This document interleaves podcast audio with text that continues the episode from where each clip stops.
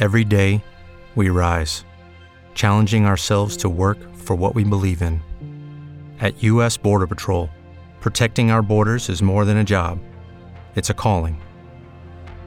Agents answer the call, working together to keep our country and communities safe. If you are ready for a new mission, join U.S. Border Patrol and go beyond. Learn more at cbp.gov/careers. story of a wonderful little girl who happens to be a genius and her wonderful teacher versus the worst parents ever and the worst school principal imaginable.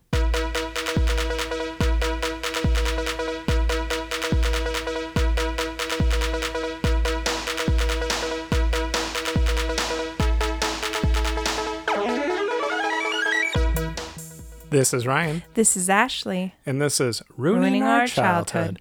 a nostalgic weekly podcast where a married couple rewatches and reviews our favorite 90s and 2000s movies to decide if they hold up to our adult standards. Yeah. Hi, guys. Welcome back. This is Ashley, This is Ryan. and we're talking about movies Yeah. like we always do. Another one from 1996. Yeah. It's a good, good year It was. for child cinema.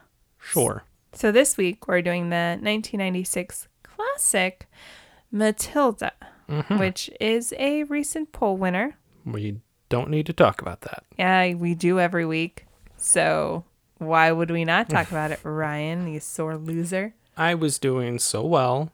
I had won two weeks in a row. That's true. I was looking to carry on the momentum, and we got derailed. You know, I, I don't know. I don't know. no, I don't know. you know? No. But maybe it's just because people like Mara Wilson more than they like Lindsay Lohan. I can't argue with that. Mara Wilson was in another one of my favorite movies from my childhood that I hope we do one day for the podcast, Mrs. Doubtfire. When I think of delightful child actors from my childhood, she ranks near the top of the list. Yeah, It's her, Macaulay Culkin, 1A and 1B. I didn't know this about you, Ryan. She was delightful. Yeah, she was good. She was a good child actress. Yeah. And you bring up a valid point. People probably do like her a lot more than Lindsay Lohan. Yeah. Does she act still or Um, not really? I don't think so. Oh, okay. I'll have to look that up. Okay. But yeah, I don't think she really acts anymore. I think she's the type that's like, fuck that business. That's what she said. At 13 years old, she's like, fuck it. And I'm she's going- living off the residuals from this and Mrs. Doubtfire and Miracle on 34th Street. Yeah. She doesn't need to work. Fuck that business. Well, I mean, she can work. There's things outside of No. Hollywood. When you are an actor at the age of four, your options are to continue acting or you cease working. Okay. Those are your only options. You didn't know that? No. Oh, you learn something new every week. Okay. You're like, shut up, Ryan. So, yeah, 1996, we talked about it a little bit last week, but go ahead and hit us with some 1996 facts. We're going to get in our car and go driving down memory road. I wonder if anybody is listening to this podcast and doesn't get that reference. Uh, just in case you haven't listened to our, I think it was our 20th episode. It was a while Uh, back. We did a Q&A. Mm-hmm. And instead of, I don't even know what the real saying is, memory lane. Yeah, memory lane, I think. Yeah, but you Uh, said, I'm going to go down memory, Memory road. Road. it's a little rougher than memory lane. Ugh, memory Avenue. Yeah. This movie was released on August 2nd of 1996. It had a budget of $36 million and made $33 million. Uh, some popular TV shows from 1996 were The Single Guy, Home Improvement, and Touched by an Angel. Ooh. Uh, the number one song the week the movie came out was Tony Braxton, You're Making Me High. And a couple other popular songs were also Tony Braxton, Unbreak My Heart, and Celine Dion, Because You Loved Me. Nice. Yeah. Good year for Tony Braxton. Yeah, she had a very good 96. Uh, some popular movies were The Birdcage, A Time to Kill, and 12 Monkeys. The Birdcage is another Robin Williams movie that I watched a lot as a kid. I've only seen that once, I think, and you showed it to me. And I believe that was your reaction when I told you I hadn't seen it. uh, Uh, probably. Yeah. It sounds like me. Yeah. So, what is your earliest memory of Matilda? I did not see this movie in theaters, but when I was growing up, I think in fourth and fifth grade, I had the same teacher both years. She would read us all the different Roald Dahl books. So Okay. she read us The Witches and Willy Wonka, or I think it's actually Charlie and the Chocolate Factory, is Yes. probably the actual novelization version, and read us Matilda. So I was a big fan of just the stories. And I remember seeing Witches and obviously we love the Gene Wilder version of Willy Wonka, but somehow this one passed me by. I, I never saw it in theaters, and I I don't think I saw it until you showed it to me maybe ten years ago, and you were offended that I had never seen it because I probably was. yeah That sounds like me. The one thing I remember about this movie is I didn't see it in theaters, but I remember my one of my neighborhood friends wanted to see it, but her mom wouldn't let her or they I don't know if they saw it and she like stopped or she pulled them out of the theater or something like that cuz she didn't like the thought of child abuse because there is not not even like her parents being neglectful and just shitty parents, but the principal like physically assaulting children in this movie. Mhm. And I just for some reason I remember that. um, but I remember we rent I rented this movie and watched it and really enjoyed it. And the thing I always think about in this movie is uh you know like reading Harry Potter for the first time and watching Harry Potter, I I got like this sense of like similar writing styles because it was like this world, like a magical world where she is kind of a loner and her family. Obviously, those are her parents, but they don't understand her, and it's kind of like where I I felt like when I first watched Harry Potter the movie, thinking like it, it reminded me Harry reminded me of Matilda in the sense that he lived in this house where everybody else sucked. yeah I And can then- totally see that. Yeah. You have Vernon and Aunt Petunia that don't get Harry, and they Yeah. think he, you know they treat him like garbage, but he's also like you said magical. Yeah, and he's like a sweet boy. Yeah, very true. I kind of always compared the two in my head. I haven't seen this movie probably since we watched it together, so I'm excited to watch it. I know there will be some interesting parts. I'm looking forward to hopefully some good well hello theirs. Yeah, Yeah. possibly. Outside of just Mara Wilson. Um, well, we know like Danny DeVito directed this movie, correct? Uh yes. And he plays her dad, so there's at least one I remember. Yeah, cuz um when we announced we were doing this movie, our friend Santos over at the 88 miles per hour podcast messaged us a nice story about how Danny DeVito had shown the movie to Mara Wilson's mother when she was dying. Yeah. So she actually got to see it uh, like probably a unfinished version of it before she Yeah. passed away, which I thought was just a really cute story and something I didn't know. yeah, Yeah. me either. And I, it was very sad. Yeah, very sad. So, yeah. Do you think this movie will hold up?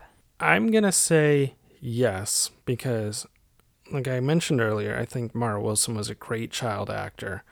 It's a good story that it's based on a well written story by Roald Dahl, so I think that's gonna help. And I don't really remember the movie that much, but I also I think if it was terrible. And I was like, this movie's total crap when you showed it to me. That would have been an impression that I had, Right. but I don't have that memory of it.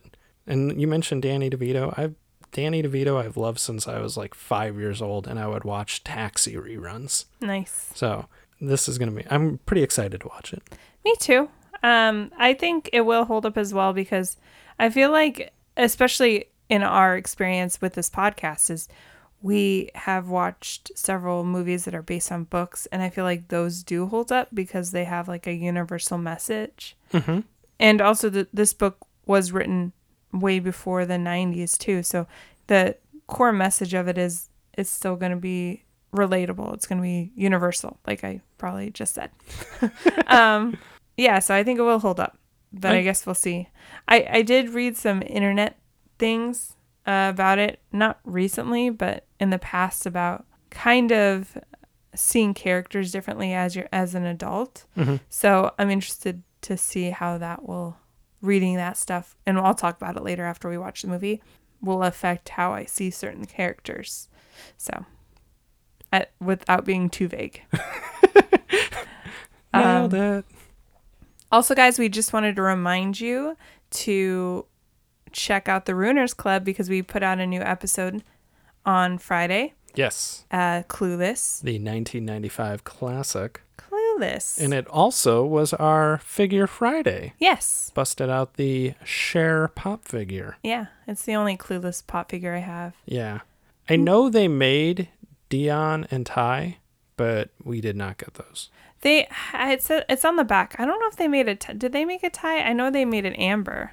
Oh, I think you're right. They made Amber over Ty, Well, look, which is weird. look on the back of that right now. You are correct. They made Dion, Amber, and Cher. Maybe it's because Amber is more in the sense of because she was on the TV show, but also you can make a pop figure of her and recognize that it's her, whereas I don't know if you'd be able to do that with Ty. To me, like Ty didn't have a defined outfit. I guess you could have dressed her up like when she first showed up when she was wearing like baggy cargo pants and an oversized flannel, but whereas Cher's outfit is the yellow plaid Mm-hmm. and it's very iconic and then Dion's is the one with the white hat. Yeah, the kind of a top boxy hat. Yeah, so I don't know. I get it. and Amber I think was Amber more is in her stylish. is her her workout outfit. Yes. Oh. Yeah.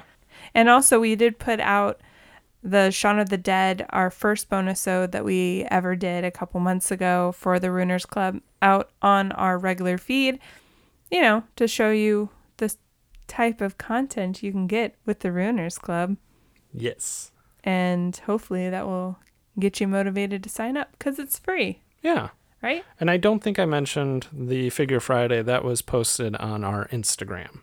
I don't know that I said Yeah, you where did. it was. Oh, okay. Well, then I'll you can edit this out. Well, if you didn't, then I won't edit it out. Yeah.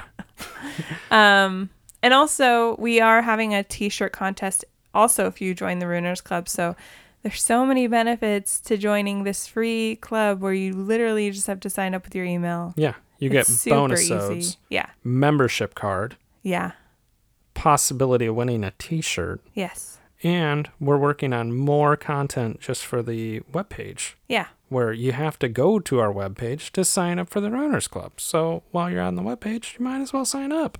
sure, yeah. Have we done everything? We talked about Matilda, talked about our memories, talked about child abuse. Where can you stream this movie? You can stream it on a couple different things. Uh, it looks like it's on the DirecTV subscriptions. We need to really ask Danny about Yeah. whether these are accurate.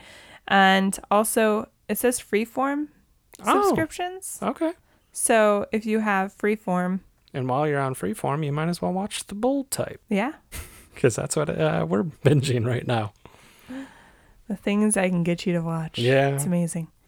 And also, you can rent and buy it on all of the other platforms. So it's available, it's not hidden in any way. Fair enough. So, what are we doing? I Are we don't know. recording a podcast? Yeah. Uh, so we'll be right back to talk about Matilda and all its glory. But first, we're going to hit the pausey pause. Oh, that Gotta get that in. Hit the pausey pause. There we go. Okay, bye. Okay, and we're back. We just finished watching Matilda, and we're going to go ahead and break down our movie with our categories. Like we always do. There we go.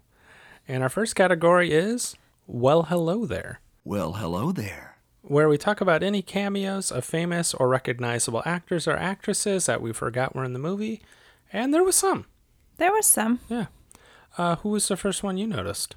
Uh, I guess we kind of talked about Danny DeVito at the beginning of this, but he does play the Mm-hmm. narrator slash Mr. Wormwood, who is Matilda's dad. and he's of course from as you mentioned Taxi, Mm-hmm. Twins, Yep. various other movies that I can't think of right now. Uh, Always Sunny in Philadelphia. Yes, that's a TV show. Yeah. And he, uh, we've been bin- binge watching Reno 911, and he was like the creator and executive producer of it, I believe. I think uh, co created it, maybe. Really? He's on one of the episodes at the very end. Oh, where he okay. talked about something, and he's got a Reno 911 hat on and everything. Yeah. Yeah. Okay. Sure. But yeah, Why the, not? the biggest thing I know him from is old Louis De Palma on Taxi. He's been in a bunch of things. Yeah. He's Danny DeVito. Yes, he is. I mean, he is very famous. um, who was your first one? My first one and was actually, uh, well, second one because Louis De Palma, first one, second one, his wife, Yes. both in the movie and in real life, uh, Real Perlman played Zinnia Wormwood, Yes. and the big thing that I know her from was being Carla on Cheers, Correct. and She's been in a bunch of things too, but Yeah. that's definitely like this movie and Cheers was the two things that I knew her from. Mm-hmm. I did see, fun fact, that one of the people that they wanted to have play uh, Mrs. Wormwood was Bette Midler, oh wow, which is one of my faves, Yes. if I haven't mentioned. So that would have been interesting. But I do love Rhea Perlman and in this character. So yeah, no, she's fantastic. She was also always one of my favorite parts on Cheers. Cheers, yeah, yeah, for she sure. was sassy. she was sassy. Um, my next one was Paul Rubens, who plays one of the FBI agents, and he's Pee Wee Herman. Yes. So if you didn't watch Pee Wee Herman, I don't know. My parents wouldn't let us watch Pee Wee Herman. Really? Yeah. I don't know the reasoning behind it, but me and my brothers, we were not allowed to watch it. Was it post when he got arrested? I don't know if it was before or after. Maybe it was too edgy for. I think that could be. And it's funny because he's always been a person that I've been very aware who he is. He, his episode of Reno 911 is probably the funniest one. It's pretty hilarious. Yeah. So I've I've always been a fan. Yeah. So, but yeah. I when I was a kid, again with the theme of me watching sequels but not really watching the first movies when I was a kid. Um, I loved Pee Wee's Big Circus. Is it Big Top Circus? Or Big Top Circus sounds correct. it was one of the movies that my dad had recorded, of course, and I'd watch it so much. Chris Christopherson's in it. I can't say that right. Chris Chris Christopherson. Christopherson. I think you're, you're you're on the right path. Yeah, I I love that movie, and I'd only seen the first one like once, but I'd seen the circus one like seventeen times. I think I've seen Big Adventure, Yeah, which is pro- I think the first one. correct. And then the other thing that I always think of, I didn't watch Family Guy when it first started, Yeah, and our friend Chad was a diehard Family Guy fan, and he would always talk about when Peter got residual money and what he did with his resi- residual money because I believe his family was slaves. I'm sure that age as well. and he recreates Pee Wee's Playhouse with his money. I remember that episode. And there, yeah, he does the introduction to Pee Wee's Playhouse, and I've always thought it was hilarious. Just I don't know why, because I don't even really have the Pee Wee Herman Funhouse to associate it with. yeah, But yeah, I always love that. I'm tempted to rewatch Family Guy from the beginning because it's not something that certain jokes are not going to age well. Yeah, But I also feel like it's a show that kind of came out in this time where being offensive was funny. yeah, like you knew exactly what you were doing mm-hmm. and we we've seen a theme where it being offensive is funny yes. I think it would be still hilarious to watch. i think there'd be things that i'd cringe at i still love seth macfarlane so i Well, I go with the standpoint of right now we've been binging Reno 911, and there is a lot of cringy. yes jokes, a lot of racist jokes. yes But you know that they're made literally to be cringy, edgy jokes. that's true like when the characters are saying them those characters are not good people Yes. so but I still think there's a fine line, Yes, you know? I agree. There is a fine line. I believe I know the intentions. I've never ac- actually sat down and talked to Thomas Lennon on Yeah. what his intentions were, but or at least I assume the intention is to be edgy, and they they know that it's racist what Yeah. they're saying, and like you I said, mean, half they're the not time- educated people. Half the time they are they'll say something racist and then they have the two black characters just looking at them like they're going to punch the shit out of them. Yes. So, I guess in that sense they they are self-aware, but it's still like I, they could not get away with it no. in 2020 is No. what I'm saying. Well, we're gonna find out because we're gonna watch those Quibi episodes one of these Oh, Let days. us know if anybody's seen the Quibi episodes. Yeah. Does anybody watch Quibi? Because I read that article today or the other day about how they had a bunch of viewers and it's dropped significantly since the free trial ended. Yeah. I would imagine 10 minute clips are perfect for like a break at work, Yeah. but I can see why people might not be behind it. I don't know, man. I don't know. I don't know. Anyway, back to well, hello there. I'm going to bring it right back to Reno 911 with my Oh, next one. That's true. Uh, the next person for me was Tracy Walter, who Jamie Walters is who I was just thinking of, Ray Pruitt uh, from Beverly Hills 90210. But Tracy Walter plays Paul Rubin's partner, who's Yes. also just an FBI agent.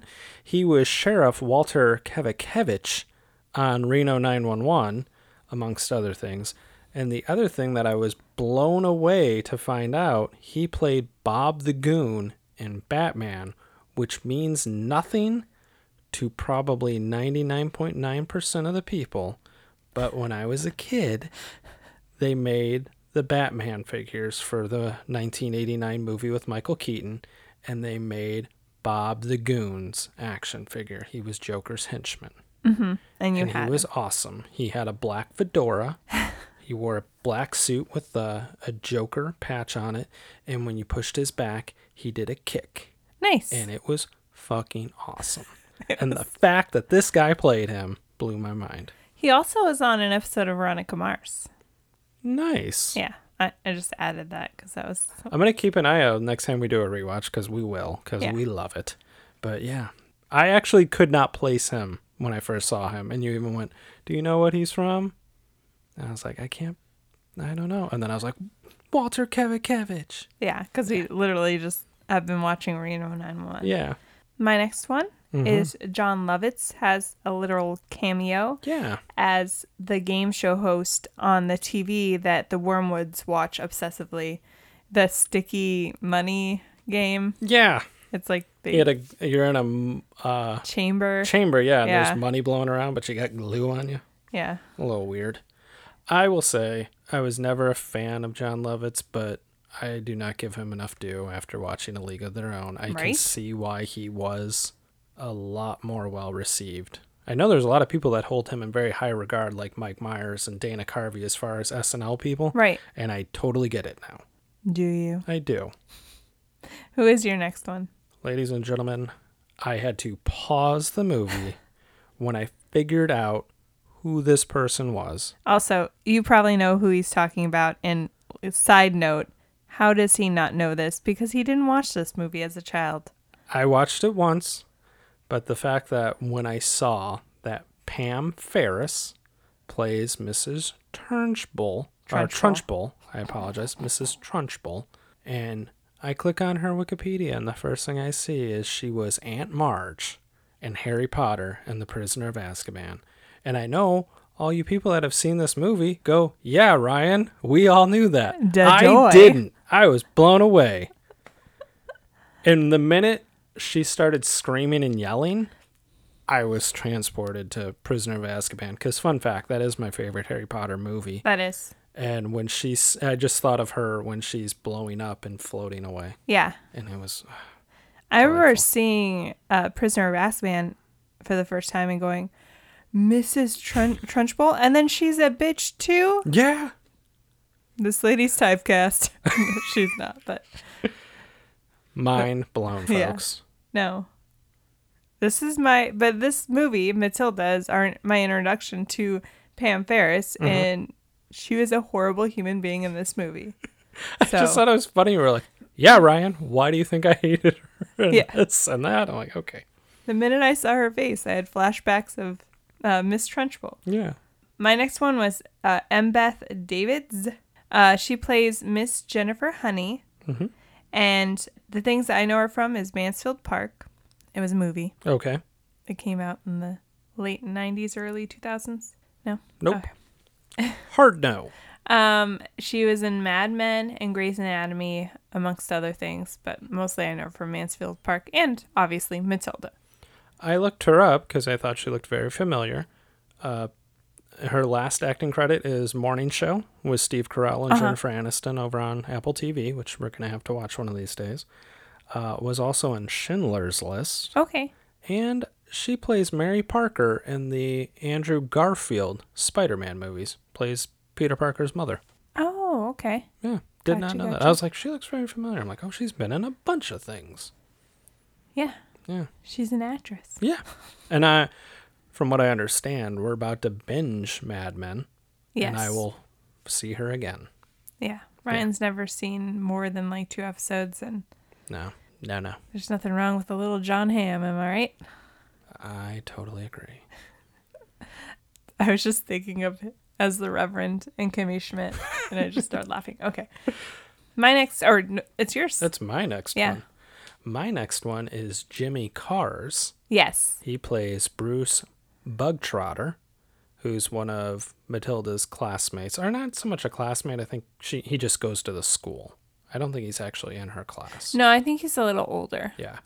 The big thing that I recognized him from, and right away when I saw his face, was he dran dances with Julia Gulia in The Wedding Singer. Yes. Drew Barrymore's character. Yeah. I know him from this movie, but The Wedding Singer, we did it as an episode. Check it out. But yeah, he doesn't have a lot of credits. He only has like four credits, but those two movies are two of them. So Nice. yeah. And for anybody not knowing who Bruce is, he's the kid that had to eat a huge ass chocolate cake, which Yes. we'll, I'm sure we'll talk about. Yes, we will. Did you have anybody else? I have nobody else. I just wanted to mention earlier I said, does Mara Wilson still work in Hollywood?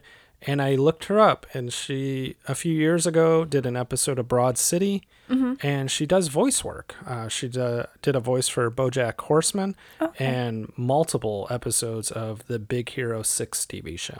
Nice. So, yeah. I just didn't thought know I'd- that. Yeah, I thought I'd throw that out there. Nice. Yeah, She does have a good voice. she does. I think I've seen like one like interview with her as an older person, but just as a kid. most eloquent speaking child in the Yes. history of cinema, bar none. For sure. I would I would like to say so. Yes. Prove us wrong, guys. That, and here they come with all the this person, this person, Dakota Fanning, this person. I mean, Yeah. it's a good one. She's no Mara Wilson, sorry folks. Hot take, I know. Do you want to move on? yes.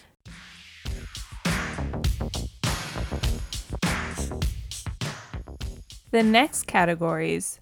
Kids would call it a throwback. We call it the prime of our teens slash children's Yeah. age. I wasn't a teen.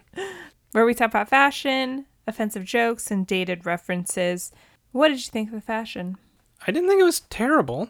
I did like one of Zinnia's outfits was like this red and purple pantsuit skirt combination where the it had a red boa collar. Yeah. And I was like, well, that's an outfit. All of her outfits were pretty hideous. Yeah. Sh- They're obviously the family is not supposed to be this normal family. They're they're really out there. They're criminals. Mhm. And she dresses quite flashy. Yes. At one point, she's wearing a lime green like ensemble, and she has like a lime green scarf in her hair, matched with her bleach blonde curls. It's it's silly. I kind of got a Frenchy vibe from Greece. okay. Yeah. I From can her. see it. Yeah. I just thought of that. Came to Like me. Frenchie grew up and yeah. turned into. Wearing the ribbon Handkerchief. through her hair and yeah. Yeah. Yeah. I can see that. What uh, what else did you notice? Um, not much else. I mean, all the kids, like all the girls, wore floral dresses. I had quite a few Yes. even Miss Honey wore very similar dresses, and Trunchbull wore a suit. Yeah. I always thought when I was a kid, I thought she was like in the military because of the outfit she would wear to school. Which is very intense, like Yeah. you would expect from a drill sergeant. Yeah. Yeah, I noticed at one point she was just wearing an Olympics 1972 shirt. Yeah, and she liked to shot put, which I Yeah. did when I was a freshman in high school because my brother forced me to join the track team because Mm-hmm. they didn't have enough female throwers, and for shot put especially, and I hated it. I, they made us run so much, and I'm like, but I'm just throwing things. Why do I need to run? I was also a thrower uh, junior year. I just did discus and shot put, which was kind of silly that I waited to junior year because my brother was also a thrower Yeah, and he had just graduated the year before. So I could have done track with him. I did it as a freshman and I was a runner. yeah, But yeah, I did shot put and discus. And they would do the weight man relay sometimes, where it would be the throwers doing like a 100 meter dash relay at the end of a track meet. They never did it when I was a thrower. really. Yeah, they did it when like my brothers, because it was, it's big guys doing a 100 meter dash. And then like there was a couple guys that were my size, so we would have won hands down. Right. Now you're just being prejudiced against big people and saying they can't be fast. No, because your brother can run just as fast as I can. Yeah, he can. Suck it, Ryan. I will not. No, I I never got like why we ha- like our coach made us run so much because I was like literally I don't have to move that much. No. Yeah, we did a we did a ton of running when I, I was a hate thrower. running. I that's why I quit so many sports because I was like I was in volleyball and I never understood why we had to run as much. There's movement. To me, it's not the same as basketball where you're constantly moving. Yeah, I agree. I'm just not the athletic type. I felt like the tried. same way about football because obviously there's different positions in football and some of them would require people to be running a lot. Yeah. Linemen, not so much. Right. And they would make the linemen do just as much running as a wide receiver. I know it's to build up your endurance, but it's uh, I never got it, and I was not a big athletic person. No, me neither. But anywho, that was high school athletics with Ashley and Ryan. what about offensive jokes or dated references? I didn't really have any offensive jokes, but the Wormwoods house was one gigantic dated reference. Uh, Yeah, it was very, but it was, in hindsight, it's really cool and retro But at the same time, they did have lamps that had the fringe around the shades and just their house. Like some of the wallpapering and carpet colors were a little. eh. yeah. They were. I mean, they made a note to say in the beginning of the movie that they lived in a really nice neighborhood. They had a nice house, but on the inside, it definitely looked a little dated. Yeah.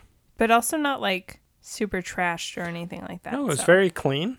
I did like a lot of the scenes when they were doing family time, which was watching TV as a family. They had TV tables. Yeah, Yeah. We had those as kids. we ate in front of the TV a lot, but we had a huge coffee table. We all sat around, and only occasionally would my mom be like, "We need to eat at the eat at the dining table." Yeah. We're like, "What?" It's just funny because I think about now, I've eaten dinner at your parents' house hundreds of times probably, and I've never eaten at a coffee table. Yeah, They've changed. they have. Yeah.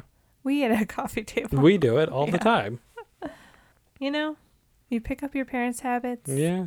Did you have any dated references or offensive jokes? I mean, it's a kids' movie. E- Everything that came out of Miss Trunchbull's mouth was super offensive in a way. Not like sh- they weren't making like racist jokes or it was just offensive to children. Yeah. You know, it was just her insulting children all day. Everything that came out of her mouth. I did have a bit of a flashback.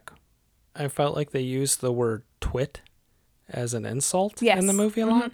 And I want to say witches does the same thing. They use twit a lot. Okay. So it kind of that took me back to being in fourth grade and my teacher reading those books to us. That movie scared me so much. Oh, that movie's fucked up. Um, the only other thing I had in this area was just at one point Matilda and Miss Honey break into Mrs. Miss Honey's house, which uh, Miss Trenchbowl lives in. I keep saying Mrs. They're both Miss, because she's turns out to be her aunt, and there's a portrait of her, and Matilda's like, whoever ha- painted this must have had a strong stomach. Like she's some sort of really hideous creature, and I'm like, she's not great looking, but it's not like she has like ten eyes on her forehead. Yeah, she's just a person. Yeah. it's just it was probably the most insulting thing Yeah. out of this whole movie. Other than whatever came out of Mrs. Trunchbull's Miss Trunchbull's mouth. Just like you wanted her to get married, apparently. Yeah. sure. Do you want to move on? Yes.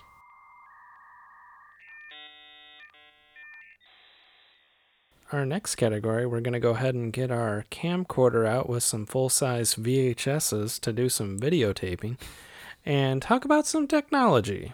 That was the FBI agents, right? Yep.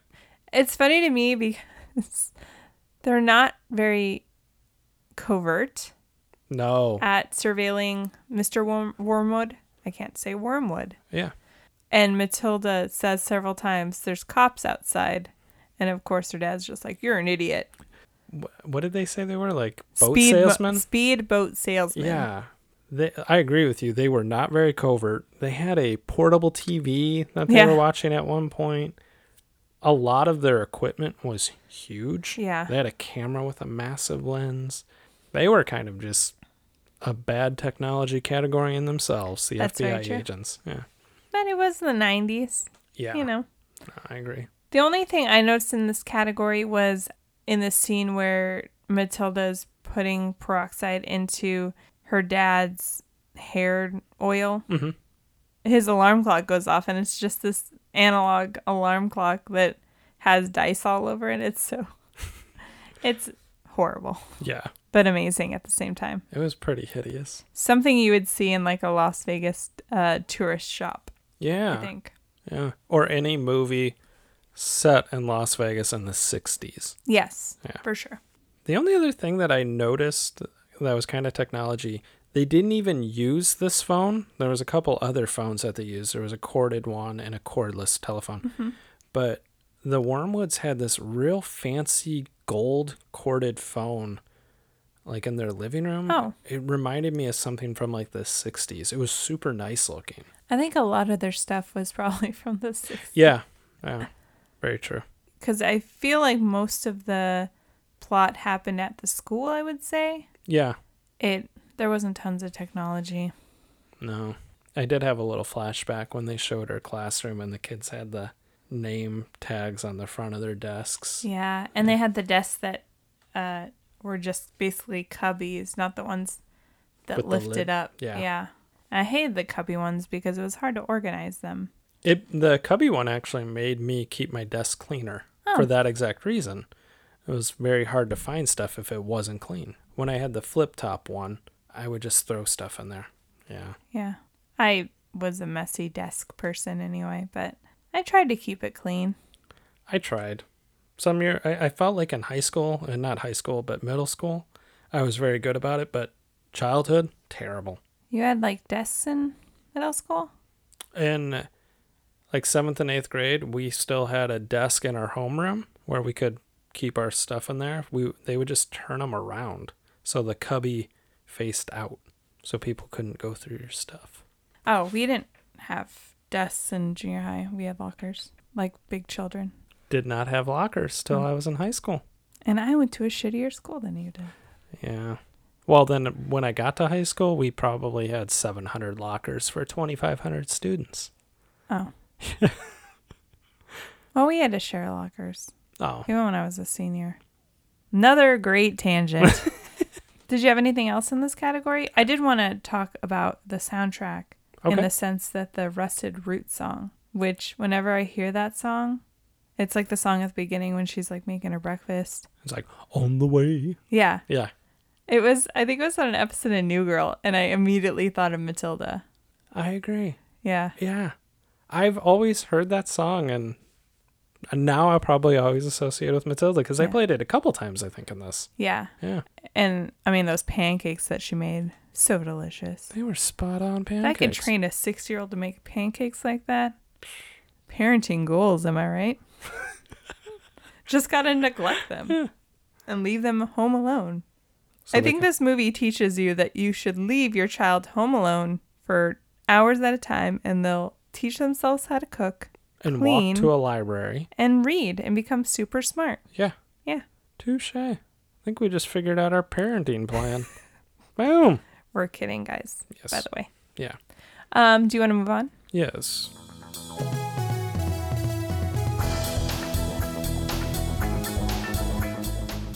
The next category is called Is It Even Good?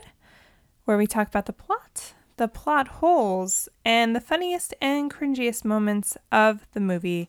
What did you think about the plot? I'm sure there's plenty of kids that felt like it was believable as far as like their parents neglect them. and They have to go to a school where it's a horrible teacher. Well, yeah. Yeah. I mean, that's just normal life. Uh, one part of the plot, like just a very minor plot point that I thought was funny, was Matilda's parents are super concerned about porch pirates stealing packages from outside their home. Well, because they're stolen goods. yeah, but I just thought it was funny. I'm like, oh, we still have that issue nowadays, but these people 25 years ago were super concerned about it. I think that was a lie. He was saying that he was concerned about it, but he was more concerned about the FBI finding stolen goods on his front porch. Okay, But that makes more sense. that's just my take on it. Yeah. yeah i mean it's it, it's g- a good plot it's a child's movie so it's not going to be centered in reality and we shouldn't judge it by centering on reali- reality at all having just watched it, I really see the similarities, like you were talking about, the parallels between this and Harry, Harry Potter. Potter. Yeah. yeah But yeah, I, I didn't have anything against the plot. did you have any plot holes The only thing that I really had was when the Wormwoods are ready to bail out of town at the very end, and Matilda whips out ad- adoption papers that she's been carrying around since she was, I think, four. right they were so quick to sign them. Which I'm like, I know they're shitty parents, but the fact that a parent would just be like, yeah, we got to get out of town and you want to stay here? Okay, here you go. but at one point her dad g- did call her a mistake so Okay.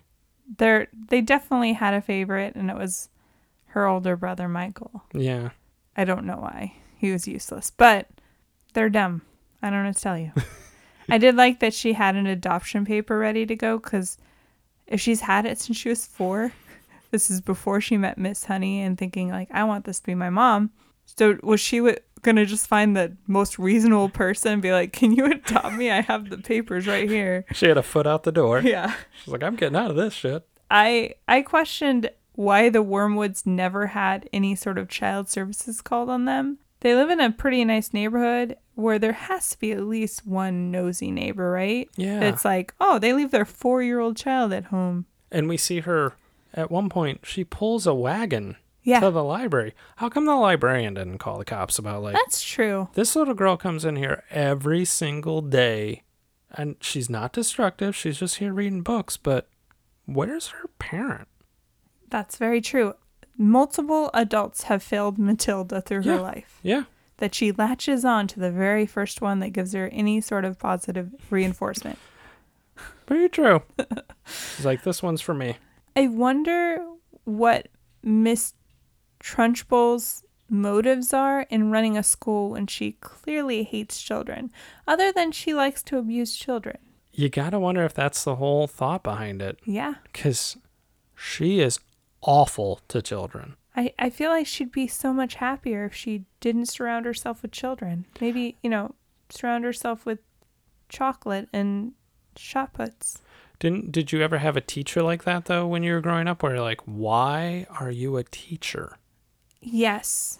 My Yeah. sixth grade teacher specifically was a horrid, horrid person. yeah I say that thinking back now, she probably wasn't that bad, and we did have some good times. But coming off the teacher I had in fifth grade, who was the best, and getting her, I remember I ran home and cried because they always announced who whose class we were going to be in the last day of school. Mhm.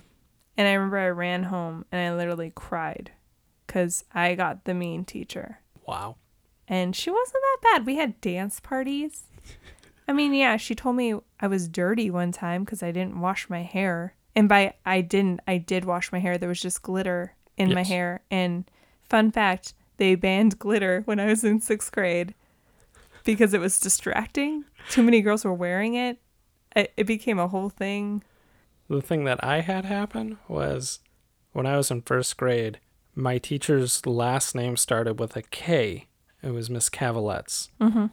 So I'm going into first grade. I go up to school and I see who my teacher's going to be. Like, I think they posted the schedule like the day before school. You could go up and see it. And I went home and I was looking through my brother's old yearbooks. And there was a teacher whose last name started with a K. And I looked at her class, and every kid in this in their picture looked like the most miserable person and she looked like this real mean old lady so Sure. i assumed that that was my teacher because like i said can't read at that point Right. go into school, this lady couldn't have been nicer. She was just a nice old lady. It was not the same person, f- for one. like, I just, poor reading, and I just assumed. Six years old, folks. That's Yeah. what I was doing. I was like, oh my God, I'm going to have this lady. She's going to be so mean. Nope. Nice lady. Anyway, that was talking about. I don't even know. That was Tangents with Ryan and We Ashley. headed to Tangent City, as I like to say in our show notes. Did you have any other plot holes, or what was your funniest line or moment? I had a couple. Um, they both centered around Mr. Wormwood. I did like when he comes home and he finds his wife just entertaining the FBI agents, Yeah, and he calls them like surfer dude bodybuilders. they're clearly FBI agents. And again, we are talking about Pee Wee Herman and Sheriff Kevikevich. They are not bodybuilders by any stretch. so That's this true. is funny. What was yours? Um, I had a couple, but I think the one line that made me chuckle was at the very end when Miss Honey and Matilda are on the porch having tea because they'd run Miss Miss Trunchbull out of the house and out of the school, and everything was great. And her parents speed up the driveway, and they're like, "We got we got to beat the speedboat salesman to the airport." I just like how they still called them speedboat salesman when they were clearly the FBI. But I think a lot of the lines that Mr. Wormwood said were pretty funny. I, I liked the other one that I had was when Miss Honey comes to their ho- to their house and he answers the door and he's like, "We don't give money, we don't give charity, we don't buy raffle tickets." And he starts to close the door Yeah. and I was thinking, "I'm going to do that the next time I answer the door." Was my thought process, but I've already had to answer our front door since we watched this movie and it was like a 9-year-old girl. Yeah. so I would have just looked like an asshole if I said that to her. And there's nothing wrong with just not answering your door like I do. Yeah. No. My other one was just when Matilda does the math at the beginning and he's like, You're a cheat. And he's like, You looked at the paper. And she's like, From way over here. I just always loved when she had that attitude because I was just like, Good for you. Touche, Matilda. Touche. And then he did not like that. No. Uh, she's a sassy little one. Yeah, she is. But you know what? I think about the other big movies I know Mara Wilson from. Her character's always sassy. She pulls it off. Yeah. that there's a reason she was she was the it child for a while. Yeah, for a good three or four years there, she was the go to. She was definitely like somebody I remember just seeing so many times and going, "Man, this girl's in everything." Yeah. And she's probably only in like Four movies. four movies that I saw. Yeah. But what was your cringiest line or moment? Anything involving Miss Trunchbull, but specifically her grabbing a child by her pigtails and hammer throwing her. And for a second, like she spins this girl around, let's go, hammer throw style. The little girl's flying, and you see a wrought iron fence with points on the top of it. I was like, oh my god, this child's gonna get impaled. Yes, in a darker movie for sure. Scary shit. That's that's the thing that I do remember I talked about how my friend's mom didn't want her watching this movie because of the violence towards children. And I remember watching and I'm like, okay, well, she, she has a point. You know? She, she might be onto a something. little- it's a little aggressive. Hmm. Um, mine was just the whole cake eating scene. Because just watching it today, I was like, that cake looks delicious. Like Uh, the piece yeah. that he eats, the first pizza he eats, I was like, chocolate cake sounds delicious. And then two minutes later, I was like, never mind, I never want chocolate cake again. Because first of all, he has to eat it, and then they get really close up in his face about it. And I'm not a big fan of people's mouths when they're eating. I don't like looking at people's mouths, you know? No, I agree with you on the the cake looked delicious. Yes. But then the other thing when they bring out the whole thing and you're like, you have to eat all of this. I immediately thought of Troy Barnes on Community when he's eating the gigantic chocolate chip cookie, and he's like, oh, my stomach hurts. I guess too much of a good thing can be bad. Like, Yeah. He immediately like, and I was like, oh, that kid's probably thinking the same thing. He's like, too much of this cake. This could be Mm. Jeff's like, bad. You think? Uh, and then I also liked in that scene where uh, Trenchwell was like, her blood, sweat, and tears went into this cake. And it was like this old crotchety lady, and she was like sniffling. And I'm like, ew, Ew. that's not sanitary. Gross. Did you have anything else you wanted to talk about? I, I had a couple. I want to just say Miss Trunchbull would have made an amazing Batman villain Sure. because I felt like, you know, Two Face, he flips a coin. Mr. Freeze has like a freeze ray gun. She could have like ran around with a shot put and a javelin. Hmm, That's a good Batman She villain. can throw small children yeah. very, very easily. That would be dark. All of a sudden, Batman's like chasing after her and she's just chucking toddlers. Oh, God. Oh, God. I did want to note the just the B plot of Miss Honey's childhood was super dark. yeah. That her mom passed away, and then her aunt moved in, and then her dad mysteriously died, possibly committed suicide? aka Miss Trenchbull killed him, Killed him. Yeah. That's dark. and then she broke her arm at one point because they mention it later. Yeah. Shit was dark. These were children's books, I know. you know. I, I don't even know what to say. I noted that. I was like, this is really dark. I like that Matilda, when she's learning to harness her powers, the first thing she does is use it to feed herself cereal without using her hands. I mean, I would do the same thing. that would be the first thing you did. Yeah, You did like cereal. So, yeah, I guess. Okay. I miss cereal. Yeah. Yeah, no, I would definitely do something similar or how she danced around and just moved shit. That sounds fun. I would move stuff, yeah, for Yeah. sure. Even if it was Well, just that's- picking up a That's pen. her only, only power, bud. I know, but I would be. That's what I would just be like. I can move this toy, and there it goes. And just for so we're clear, I just looked at the wall and squinted like it was going to move the item. You went to the Mara Wilson acting psychic ability I was like- acting class.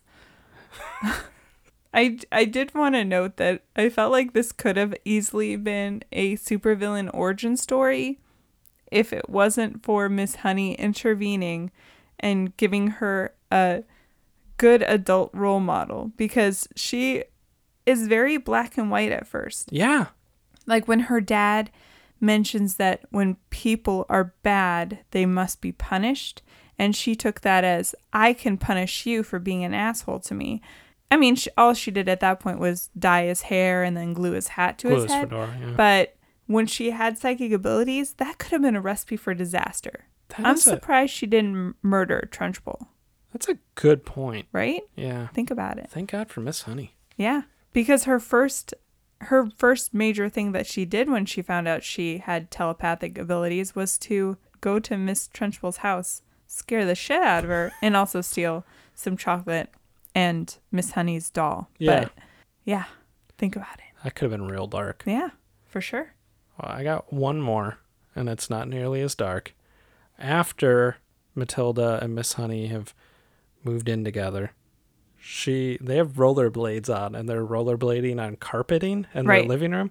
And I was like, "Who the fuck rollerblades on carpet, but then I thought about Terry on Reno 911 rollerblading on grass the other day. and even the two cops, when he's like taking off, they're like, I've never seen somebody rollerblade on grass before. He deserves to get away. It's really hard. I hated when I was a kid, I was really into rollerblading for Mm-hmm. a hot minute. We moved from basically a city to a more rural area, and my driveway and streets were no longer paved, they were dirt. Yeah. And trying to rollerblade on that, I did try. yeah. Luckily, we had a three car garage, and when we first moved in, we didn't have a lot of stuff in there. Mm-hmm. So I literally just rollerblade in circles in the garage. I did it in the garage because the cement in the garage was really smooth. Uh-huh. Whereas the sidewalk cement, like you had the control joints every four feet. So those, I didn't like that. But then also, I would go to my aunt's house when I was a kid and spend the night. And they had this massive unfinished basement. So it was just clear open and it was huge. Yeah. Me and my brothers would rollerblade just laps around there. It might as well have been a skating rink.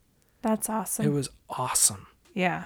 But yeah, I, I have good memories of rollerblading in her basement. I remember when I had like my first surgery on my leg. After that, trying to go ice skating and rollerblading, and I couldn't anymore, and it was really sucky. Yeah. And I Yes. haven't done it since. I was always fascinated that I could rollerblade, but I could not roller skate. It's different. Yeah, It's weird. I was a good rollerblader. You think that if you were good at rollerblading, that you would at least be okay on roller skating, but it's not true. Yeah. I you couldn't pay me to roller skate, but if you were like, "Hey Ryan, let's go rollerblade right now," I'd be like, "Okay, I can do that." Yeah, Probably fall down a few times, but I would like to try again. yeah. Good this talk. is Ryan and Ashley just decided to buy some rollerblades. Just, just add something to the garage that's gonna collect dust in a month. Booyah! Uh, did you have anything else? I did not. Should we move on to our final Mm. thoughts? Yes.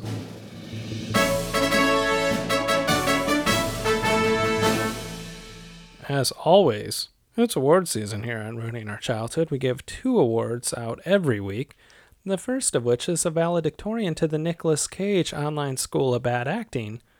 Who did you give your award to? I went back and forth. There was a couple of children Mhm. that weren't super great, but I did end up giving it to Michael, who plays her brother, Brian uh, Levinson, Levinson? Mhm. which, fun fact, one of his other movie credits is North, the Elijah Wood movie that you've never seen. Nope. Anyway, um, he was just pointless. Like, he didn't even have a strong personality like her parents did. Yeah. And he only had one in- insult. I gave it to the same person. Okay. And I thought the same exact thing. I didn't think he brought anything to the movie. Right. Other than yeah, he's the he had his one insult that he would throw at her for life of me. I can't remember what it's it is. Dip face. Dip face. Dip face. Okay. What? And I felt like Rhea Perlman was good and Danny DeVito, like all these people were really good. And here's this literally one note character. Yeah. I, I wonder if maybe Michael has a bigger part in the books in the or in the book. possibly. Yeah, because I thought It's he was been a really long time. I thought he was very pointless in this. Yeah, I agree. Yeah. I don't know why I paused. Like I didn't agree. I was the one that started this. It was my idea. Yeah. You just copied me. Nope. I have notes. But yeah, I agree. I didn't even really have a lot of notes on why he was bad. I just, I almost gave it to the little girl that uh, Trunchbull swung around because I thought, I don't know. She's a little robotic in her line delivery. Yeah, but then I felt bad because she got thrown around. So she almost got impaled on a fence. yeah, Yeah. I'm surprised her braids didn't get ripped out of her head. Logistically, that's probably what would happen. And Yeah. This movie again would get a lot darker than it already is And a child got their hair ripped out. by a principal. Yeah. Also, I'm sorry. Are we to assume that all of these children's parents that sent them to the school are exactly like Mr. Wormwood and Mrs. Wormwood, where they could give a fuck about their kids? Good question. I mean, they kind of addressed it when um, the one older girl talks to them, and she's like, "My parents wouldn't believe me if I told if I told them I was being abused at school." Wow. And you're like, "Shitty parents." Shitty. Again, the theme of this week, so it fits. There you right? go. There you go. Do you want to do the next word? Yeah. And by you, I mean me. Yes. I just was trying to ask if you wanted to move on. The next award is the Thomas J. Hanks Award for Exceptional Acting. Who did you give your award to? I went back and forth between Mara Wilson and Danny DeVito, and I settled on Mara Wilson because she has to carry more of the movie Right. than uh, Mr. De- DeVito had to.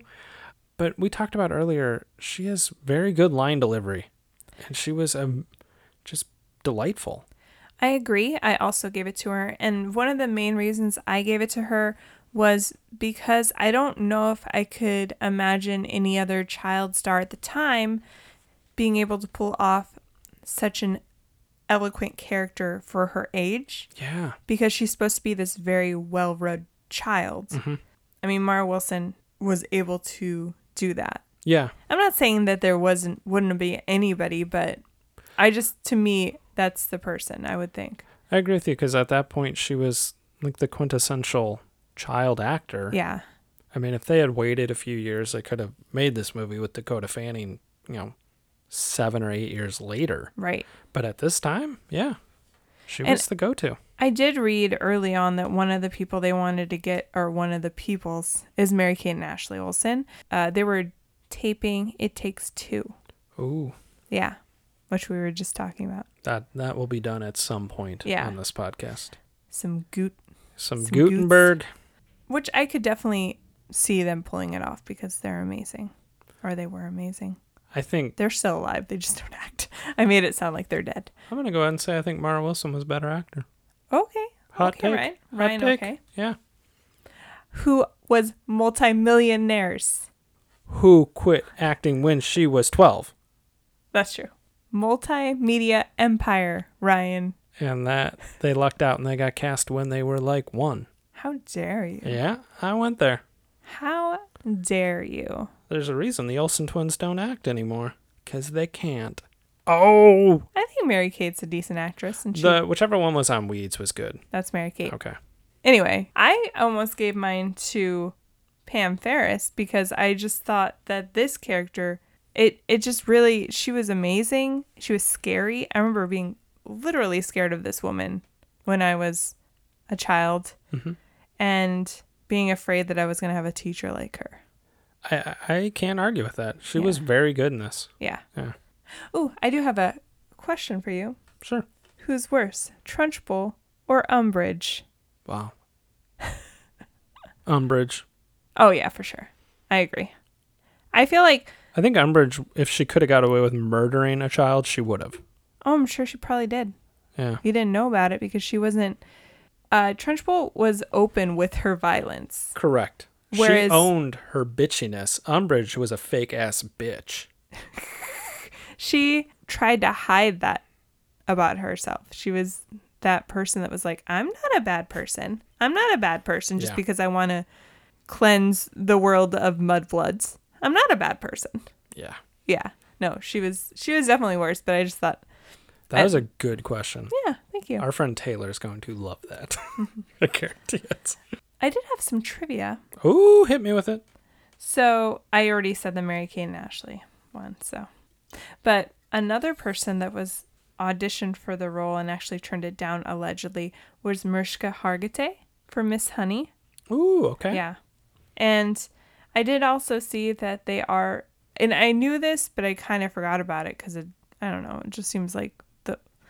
I don't know what's going to be made and when it's going to be made these days, but Netflix bought a lot of the uh, Roald Dahl properties and they are making a Matilda TV show or movie. Okay. And, but more based on the Broadway play. Okay. And Ralph Fiennes is attached to play Miss Trunchbull because apparently in the play they have a man play her. Some might even say it's Rafe Fines. What did I say? You said Ralph. I say Ralph because it's spelled Ralph. My So- brain just yeah Bringing it back to Harry Potter. yeah Voldemort Voldemort. yeah. So we'll see if that happens and when it will happen. Moving along. Did this movie hold up to your adult standards? I think it did. I think it's still really enjoyable to watch. And aside from the blatant child abuse, Mhm. it's a good movie. You're Okay, signing excellent. yourself up for it, too, by the way. Like, you know it's going to happen. So Yes. I think it held up in that sense. And also because it didn't rely too heavily on saying it's like 1996 and these are all the things. And here's the fashion and here's the music, you know? Yeah. No, I agree. I agree 100%. It was a really good movie. It was actually hard to come up with a bad actor for me. Right, And yeah, just a, a decent movie. right. No problems. And like you said, we kind of went into it going like there's going to be blatant child abuse. You know what's coming, folks. I don't know if I'd show this to a child though. Like a young child? And still fearing them, Ashley. Come on. I don't know. I'm joking. It was a different time, It was. you know. So, yeah. We agree. Matilda. Holds Eight. up. A plus plus. That was really loud. I'm sorry. Holds up. Yeah, you don't have to yell. I'm I- right here, bud. I took it back. I, I rolled it back. So thanks for listening, guys. Is there anything we want to say? What are our movies for next week's poll? Let me find out. Next week's poll is brought to you by vacationing. Do you remember when we used to go on vacations? Those were the days. The choices are Euro trip Mm-hmm. and road trip. Ooh. So some would say these are trip related. Yeah. Fun fact, I used to think those were sequels, by the way. Just because really? they have the word trip in them. like, think of all the movies that you could think are sequels because they have some word- similar words in them. and then college road trip with Raven Simone. Was that you were thinking the third one in the trilogy? No. Oh. But I did watch that movie. Mhm. Um, who are you going to throw your hat behind? I'm gonna throw mine behind road trip because if I'm correct, it's the first DVD I ever bought. Interesting. Yeah. Interesting. Saw it in theaters. Yeah. Love that movie. I will say Euro trip holds a bigger part in my life Okay. as far as liking the movie, I definitely watched it more. Mm-hmm. It came out the year I graduated high school, so I felt like, you know, the characters were graduating high school. I graduated high school, so it was like I can understand they that. were me and I was them. Yeah, I love that movie, and I would just, I would say I've seen it more as well, but I'm still going with the nostalgia of Road Trip. I I'm not quite sure if I had to like throw a bet as far as like which one would be better for the podcast. Mhm. I think they're both going to be pretty horrible. but we'll see. Yeah. We'll see what everybody chooses. So- Hopefully, Road Trip. or hopefully Euro trip. Well, those are their only options. yeah. Don't you can't choose a third option. There's no there's I mean, I guess you could write in the comments if there's another trip related movie that you loved. Obviously any National Lampoon would be perfect. Very true. Vegas vacation. Oh, love that movie. But anyway, So that'll be up on Wednesday over Correct. on Facebook and Twitter, and then we will put it up on Friday over on Instagram. correct. So get out there and vote It's nice when we see people vote and care. for sure, Anyway, and join the Runners Club. why haven't you joined the Ruiners Club? You could win a free t-shirt. And that Why Haven't You Joined is directed directly at Danny, my brother. Yeah. Has not joined it, folks. Oh, By the way, I know his email address. I can just sign him up myself. Yeah, that's but true. it's the principle of the matter. Why haven't you joined? Daniel. When you said Daniel, it's very confusing. We know multiple Dannies, That's Daniels. okay. Well, when growing up, when he misbehaved, he got called Daniel. Uh, are you still talking about? No, I'm just kidding. Uh, anyway, all right. good way to end the podcast, guys. We'll see you later. We'll see you guys next week. Okay, bye. Bye. We won't see you because you'll just hear us talk. You, you'll hear us next week. Okay, bye.